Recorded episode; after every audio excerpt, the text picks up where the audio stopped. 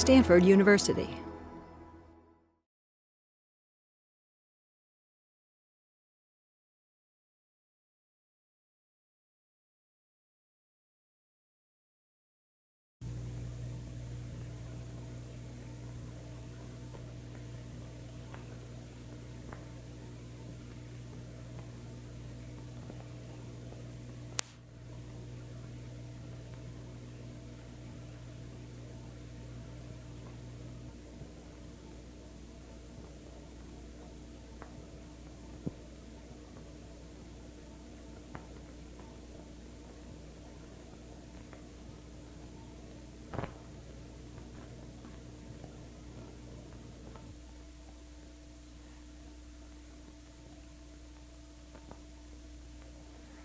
The key to patient care is proper diagnosis.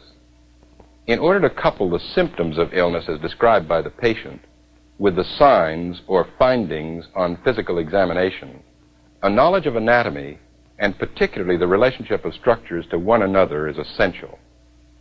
Proper examination of the abdomen requires an understanding of the structure and function of the abdominal wall, its innervation, and the relationships of underlying viscera. Dr. Snell will demonstrate abdominal landmarks and discuss the anatomy of the abdominal wall. And I shall demonstrate the application of such knowledge in selected patients. Dr. Snell. One of the first things that one must be sure is to, that the patient is completely relaxed by having the arms down by the side, and then to generally just talk with him and ask him to breathe gently in and out. Would you do that for me? Just breathe gently in and out. Fine. One of the first bony points that we should find is the manubriosternal joint. This is found by running down the fingers down the front of the sternum until you come to a ridge. Opposite the ridge is the second costal cartilage. And from there on downwards, we can count the costal cartilages without having to either count up the costal cartilages from below or attempt to count them down from above. It's important to remember that the uh, manubriosternal junction is opposite the disc between T4 and 5 uh, thoracic vertebrae. The next point I think that's useful is the xiphisternal joint, which is down here. You run your fingers down the front of the sternum, and there is a depression at the lower end of the sternum where the fingers drop off from the body of the sternum onto the xiphoid process. And here, uh, the uh, level is at about the level of the ninth thoracic vertebra. Now, from that point onwards, we can follow the costal margin down on either side. And this is the infrasternal angle or subcostal angle. And the Lurs margin here is formed by the 10th costal cartilage. Now, I think uh, a physician should realize that the anterior abdominal wall just doesn't consist of the soft underbelly down here, but must realize that the abdominal cavity extends up under the thoracic cage uh, to the level of the diaphragm. Now, the central tendon of the diaphragm lies at the level of the xiphisternal junction. The right cupola arches up to the level of the upper border of the uh, fifth rib, and on the left side to the lower border of the fifth rib. The reason for the right cupola being higher is because of the larger size of the right lobe of the liver. I think we should now mark in the costal margin. We start up here at the xiphoid process, and we come round the costal margin to its lower limit, which is the level of the 10th costal cartilage. And we do the same on the other side, coming round to the 10th costal cartilage. And then we put in here the xiphoid process. The groove that we can see down the midline here, the slight groove or depression, overlays the underlying linea alba. The umbilicus is variable in position, but usually lies approximately in front of the third lumbar vertebra. Now, as we come down to the lower part of the anterior abdominal wall, we should palpate the full length of the iliac crests on each side, starting at the back here at the highest point and then passing forward. And we notice that the iliac crests end in front at the level of the anterior superior iliac spine. And I'll just indicate the position of these spines on each side in that manner. Now, towards the midline, we can palpate down to the upper margin of the symphysis pubis. That is the cartilaginous joint between the two uh, pubic bones. And if we were to invaginate the scrotum with a little finger, we should be able to feel the pubic tubercle. Now, running between the anterior superior iliac spine and the pubic tubercle is the important inguinal ligament, which is the curved lower margin of the aponeurosis of the external oblique and I'll merely indicate the position of this ligament in this manner. So that here we have then the anterior abdominal wall extending down to the pelvis and above, beyond the costal margin, to the level of the lower border of the fifth rib on this side and the upper border of the fifth rib on this side. So that the abdominal cavity is protected to some extent by the ribs and the intercostal muscles and the diaphragm, whereas below here, the soft underbelly just has the muscles of the abdominal wall protecting the viscera.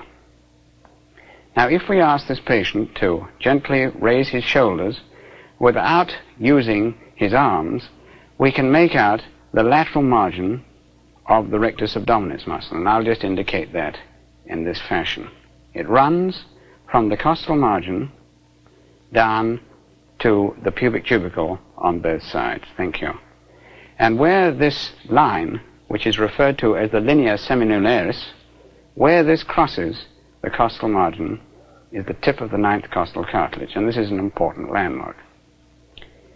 Now, if we're going to localize abdominal structures and be able to communicate with our colleagues, it is essential that we divide up the abdominal cavity into zones or regions.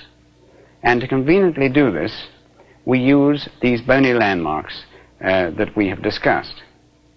First of all, we use the subcostal plane. Now, the subcostal plane runs across the abdomen from one tenth costal cartilage to another. And uh, this lies at the level of about the upper border of the third lumbar vertebra. Then we come down to below to the iliac crest. And if you palpate the iliac crest on its outer surface and run it back for about two inches, you can feel a prominent tubercle, the iliac tubercle. And if we connect these tubercles across the midline in this fashion, we form the intertubercular plane, which lies at the level of the fifth lumbar vertebra.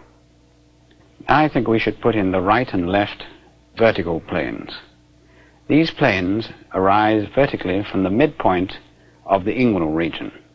Now, when we say the midpoint of the inguinal region, we are referring to the midpoint between the anterior superior iliac spine and the midline.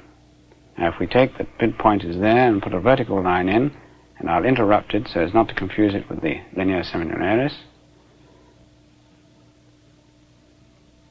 on either side. So that then we have two horizontal planes, the subcostal plane, which lies at the level of the body of the third lumbar vertebra, the transtubercular or intertubercular plane, which lies at the level of the fifth lumbar vertebra, and the right and left vertical planes. This enables us to divide up the abdomen into regions. The epigastric region being here between the costal margin and the subcostal plane, there, the umbilical region here, and the hypogastric region there. And then on either side, we have the hypochondriac regions, the lumbar regions, and the iliac regions. This means we can say the stomach lies in the epigastric region. The spleen here lies along the ninth, tenth, and eleventh ribs in the left hypochondrium. The appendix lies in this region here in the right iliac fossa or right iliac region. The ascending colon here lies in the right lumbar region. Now, while we are talking about these planes and regions, I think it is worth noting two other horizontal planes that are commonly used clinically. The first is the transpyloric plane. And the transpyloric plane runs across at the level of the tip of the ninth costal cartilage Now, we don't have to bother to count down the cartilages.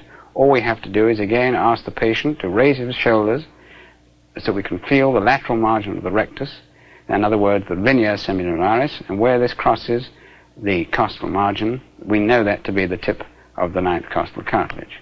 And this lies at the level of the first lumbar vertebra. So this is the transpyloric plane going across here. When we say transpyloric, it infers that it goes through the pylorus. But I might remind you that it goes through the duodenojejunal junction, it goes through the neck of the pancreas, and it goes through the hilar of both kidneys on either side. It's a useful clinical plane. Now down here we have another plane called the intercristal plane, and this runs between the highest points of the iliac crests. And we can indicate it here in this fashion, running across. And this lies, you notice, above the intertubercular plane. The intertubercular plane uh, is opposite the body of the fifth lumbar vertebra, and the intercristal plane lies opposite the body of the fourth lumbar vertebra. Now, can we mark on the anterior abdominal wall the viscera contained within the abdominal cavity? The answer is we can, but of course, uh, the position varies from one individual to another, and in the same individual from one time to another, depending on the contents of the stomach, for example, and the contents of the gut, and whether the person is in the vertical position or the horizontal position. But there are certain organs, such as the gallbladder and the liver, which we can mark in because they're fairly constant in position. Now, the fundus of the gallbladder comes in contact with the anterior abdominal wall opposite the tip of the right ninth costal cartilage. In other words, where the linea semilunaris crosses the costal margin. And I'll just indicate the position there of the gallbladder. Now, quite clearly, as the patient takes a deep breath and the diaphragm descends and the liver descends with it, the fundus of the gallbladder would come down and would impinge upon the examining fingers. Now we can place in the position of the liver. In the adult, the liver, the lower margin of the liver, in a well-developed individual with thick abdominal muscles, well-developed muscles, is difficult to palpate. But in a thin individual with fairly thin muscles, if you ask the patient to take a deep breath, would you take a deep breath, you can feel the lower margin of the liver come down. It's just about a finger's breadth beneath the costal margin and I'll indicate its position in that manner there, coming down the gallbladder, just projecting or just at the level of the lower margin of the gallbladder there. The kidneys are lying on the posterior abdominal wall. The left kidney is high up because of the, the, the small left lobe of the liver, and the right liver, uh, the right kidney tends to be lower because of the large size of the right lobe of the liver. The only kidney that can be felt, which is normal, is the right kidney. And here you put your hand behind the patient's back, you put your hand in front here, and you ask him to take a deep breath. Breathe in, and if the person has a thin abdominal musculature, you can very often feel the lower pole of the right kidney coming down between the examining hands. On this side, it is impossible to feel the uh, normal right kidney, the left kidney. The spleen cannot be palpated through the anterior abdominal wall in the adult. In the newborn baby, the lower pole of the spleen often can be just palpated at the level of the subcostal margin.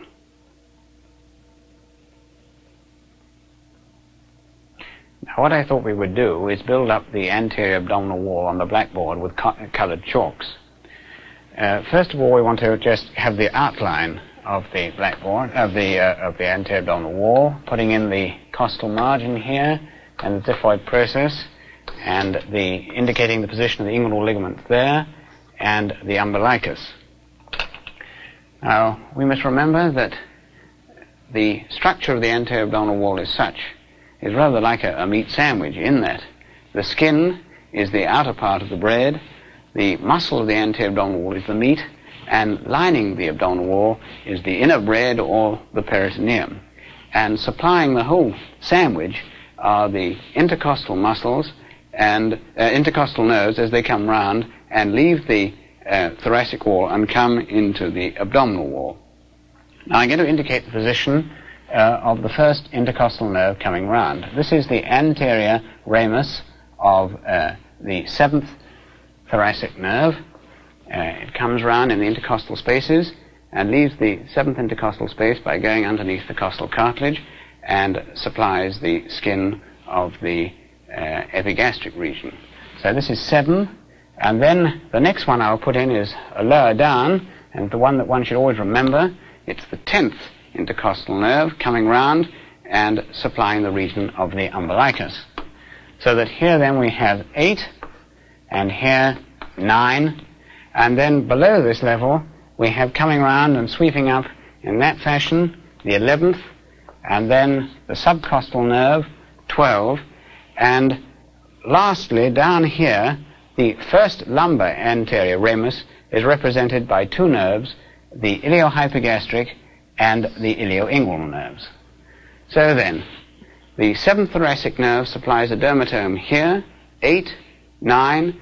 The tenth thoracic nerve supplies the region of the umbilicus, sweeping down as a dermatome in this region. Then the eleventh, then the subcostal nerve, and then the first lumbar dermatome is supplied by the uh, iliohypogastric and the ilioinguinal nerves. Now we must realize that these nerves supply the skin, the muscles of the abdominal wall, and the lining peritoneum.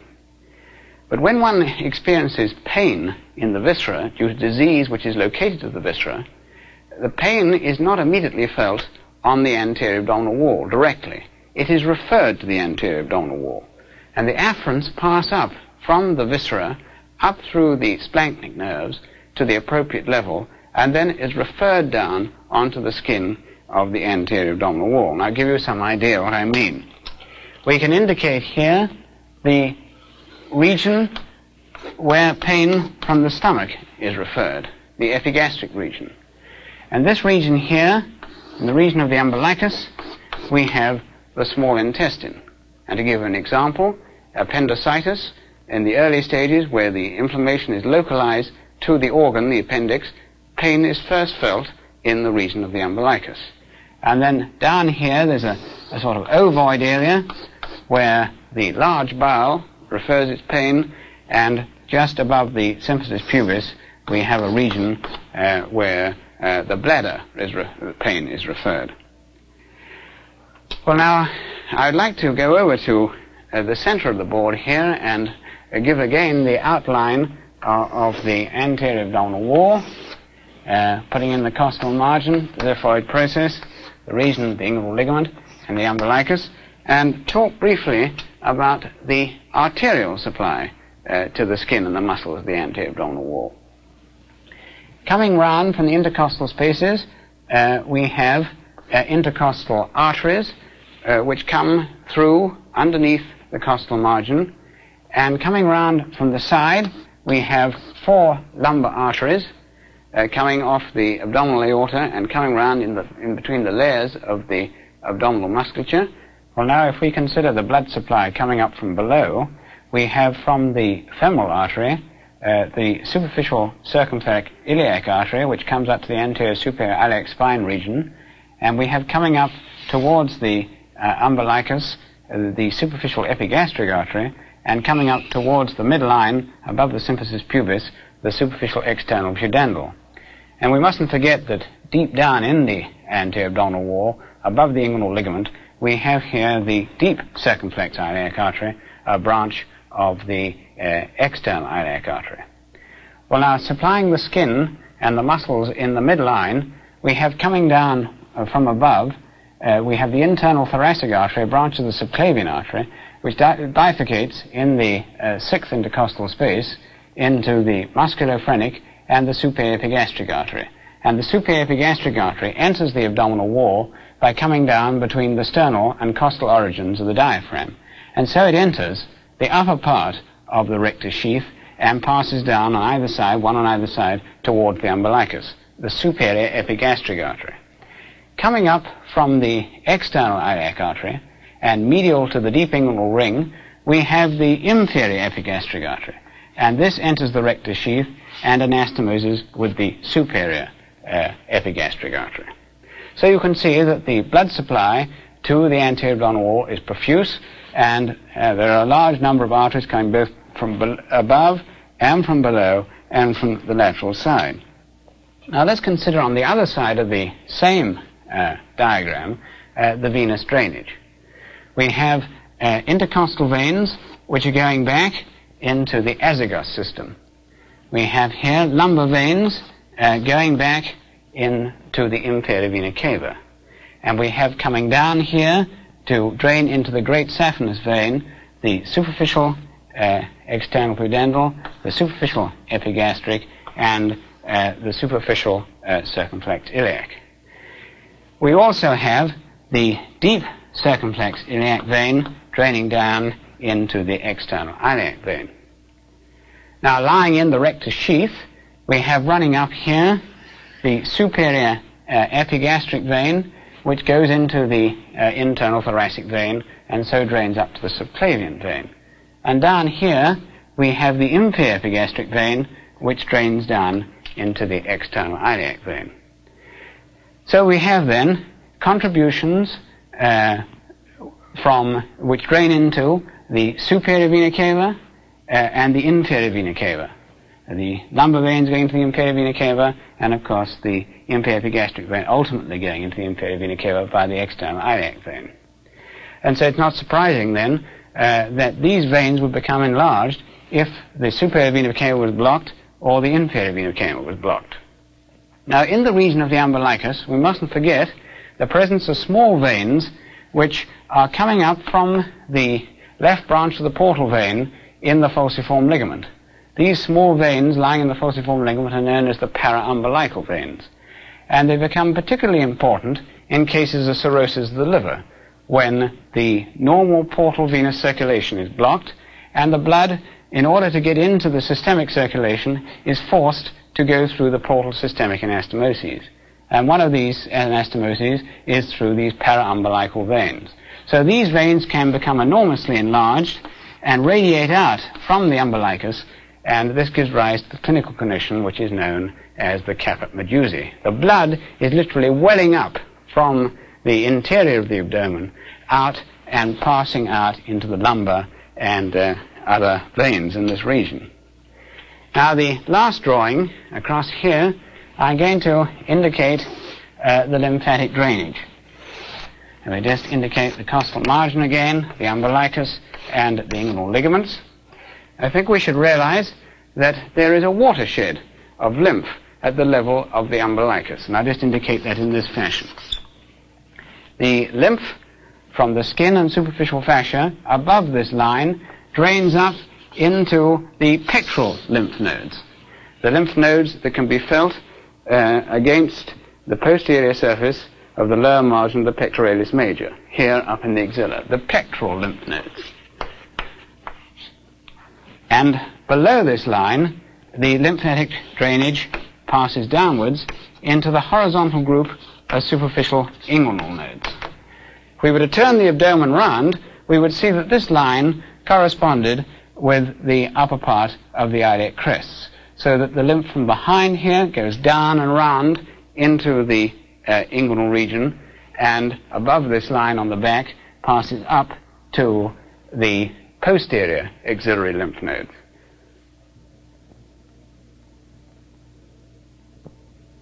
Well, now I'd like to consider the superficial fascia of the anterior abdominal wall, and we'll consider it by means of a, a sagittal section. Here I'll indicate the body of the pubis, and here I'll indicate the skin of the anterior abdominal wall coming down onto the root of the penis, and then coming around here, the skin of the scrotum, and then going off towards the uh, anus. And then here I'll show the perineal membrane and the perineal layer of parietal pelvic fascia forming the urogenital diaphragm. Now the superficial fascia of the anterior abdominal wall, the most superficial part of it is fatty. And this is sometimes referred to as the fascia of Camper. It passes down and thins out over the penis, and then when it comes into the region of the scrotum, the fat is replaced by muscle, and this smooth muscle is referred to as the dartos muscle. This dartos muscle is innervated by the sympathetic and is responsible for the rugosity of the skin of the scrotum. Beneath the fatty layer of superficial fascia is the membranous layer of superficial fascia. I'll indicate that in blue. It passes down and forms a sheath uh, for the penis or clitoris, and then runs around inside uh, the wall of the scrotum, and finally is tethered to the posterior margin of the urogenital diaphragm. Now, this is referred to here as the fascia of Scarpa, uh, but the name is changed when it passes round the scrotum and is known as the fascia of Colles. Now, the clinical importance of this fascia is that should the patient be unfortunate enough to have a ruptured urethra, urine would extravasate round the wall of the scrotum and then up onto the anterior abdominal wall. You may well be asking what happens to this fascia further up. The fascia of Camper just becomes the fatty superficial fascia of the chest wall, and the fascia of Scarpa just thins out and becomes lost on the thoracic wall. Below, over the thighs, the fat becomes continuous with the fatty layer of the skin of the thigh, whereas the membranous layer, the fascia of Scarpa, becomes united with the deep fascia of the thigh about a finger's breadth below the inguinal ligament. And this can be shown diagrammatically in this way. Here's the aponeurosis of the external oblique, ending below as the rounded margin known as the inguinal ligament. Here's the deep fascia of the thigh, and here's this fascia of Scarpa coming down and closing off the area beneath it. In other words, urine, although it can extravasate up here, cannot pass down into the thigh. The fatty layer just comes on down onto the front of the thigh and across the skin, comes off the anterior abdominal wall onto the front of the thigh. So this is the importance of the superficial fascia. Now, is there a deep fascia on the anterior abdominal wall? Yes, there's a very thin layer of areolar tissue, but no uh, obvious layer that you can dissect. We have considered the superficial fascia of the anterior abdominal wall, and now I'd like to turn to uh, the oblique muscles on the anterolateral abdominal wall. Uh, let us indicate the uh, midline anteriorly in this fashion, and the posterior part of the body in this fashion, and then indicate the post costal margin in this way, uh, making this the, the seventh, the eighth, ninth. So you've got the tenth costal cartilage coming down here, the ninth costal cartilage, and so on, and then we can indicate here the xiphoid process projecting downwards. Now in the lower part of the diagram, we'll indicate the uh, iliac crest, uh, anterior superior iliac spine, anterior inferior iliac spine, and then the superior ramus of the pubis with the pubic tubercle at that point. And then just for sake of completeness, we can uh, indicate the uh, acetabulum there. Now, the uh, external oblique muscle of the abdomen arises from the outer surface of the lower eight ribs, the fibers interdigitating uh, with those of the serratus anterior. And so we have an arrangement something like this, where the digitations come off the outer surfaces of the ribs, and the muscle fibers pass downwards and forwards into the anterior abdominal wall. Now, the actual muscular part of the external oblique uh, occupies an area something like this, and then sweeps back, so that all this area here is filled in by the fibers. You notice the fibers pass downwards and forwards into the abdomen, leaving a posterior free margin. Now, how is this muscle inserted? The lowest fibers are inserted into the outer lip of the iliac crest coming down in this way as far as the anterior superior iliac spine. From there onwards, the fibers give way uh, to an aponeurosis. And the aponeurosis, the fibers of the aponeurosis extend downwards and forwards until we get to the anterior superior iliac spine. And here, the lower edge is rolled and thickened and extends from the, low, from the point here, the anterior superior iliac spine, down as far as the pubic tubercle. And this forms the inguinal ligament. So here then we have the fibers coming in in this way, and when they reach the midline, they interdigitate with the fibers of the opposite side and form a thickened band which extends downwards from the xiphoid process down as far as the symphysis pubis. And this is the important uh, linea alba. Now, we must not forget this very important area here. There is a triangular opening uh, in the aponeurosis of the external oblique known as the superficial inguinal ring. So then here is the muscle, the external oblique, with a free posterior margin, muscular fibers downwards and forwards, an aponeurosis going into the linea alba, the thickened lower margin forming the inguinal ligament, and an opening in the aponeurosis called the superficial inguinal ring. Now I'd like to, on a smaller diagram, just consider this uh, inguinal ligament for a moment. If we were to take a section through this area, we would see the aponeurosis, the external oblique, coming down, and then this lower margin is rolled backwards and thickened uh, to form uh, the inguinal ligament. Now, underneath this muscle is the internal oblique. So I'm going to move across to make another diagram alongside this of showing the origin and insertion of the internal oblique muscle. Once again, I'll indicate the anterior abdominal wall uh, in the midline, something like this, and the posterior wall, something like this. And here is the costal margin coming down, and the other costal cartilages and ribs above that level. And here's the xiphoid process. And below here, we can indicate the iliac crest, the anterior superior spine, the anterior inferior iliac spine, and the superior ramus of the pubis, and the pubic tubercle. And here, just to show the position, uh, the acetabulum. Now, the fibers of the internal oblique uh, pass upwards and forwards, and uh, they arise from the uh, iliac crest and from the lumbar fascia. Now, the lumbar fascia merely collects this muscle to the lumbar vertebrae posteriorly and fills in this interval between the costal margin and the iliac crest. And the fibers are passing up in this direction and they're going to be inserted into the lower three uh, ribs in this sort of manner. And when the origin reaches the uh, point of the anterior superior spine, we mustn't forget that here we have the uh, inguinal ligament. And we find that the fibers of the internal oblique arise from the lateral half or lateral two-thirds of that uh, ligament. And here they are coming off, and then they're beginning to arch over in this way, uh, as I've indicated. Now, from this point onwards, uh, the fibers continue as the an aponeurosis.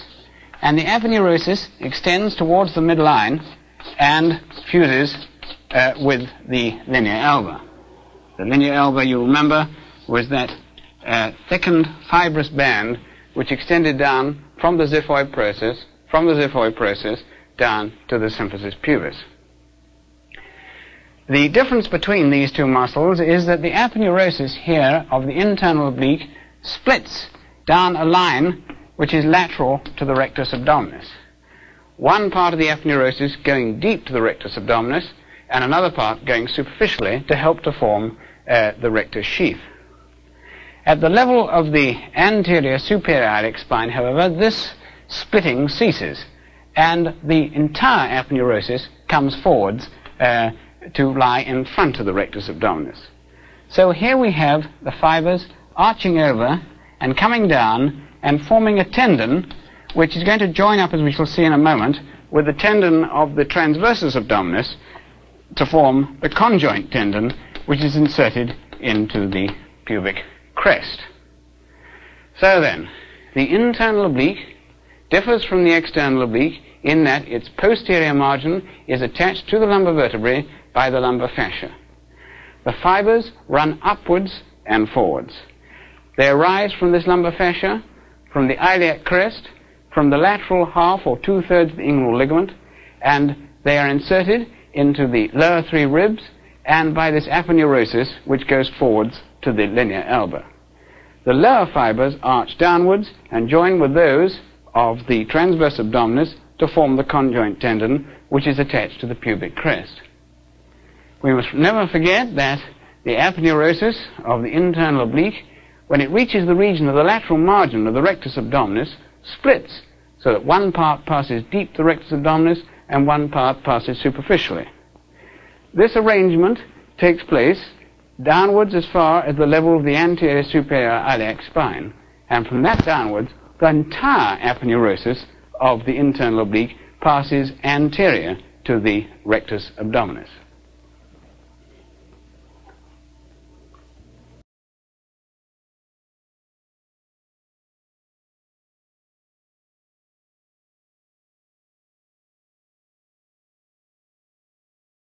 For more, please visit us at stanford.edu.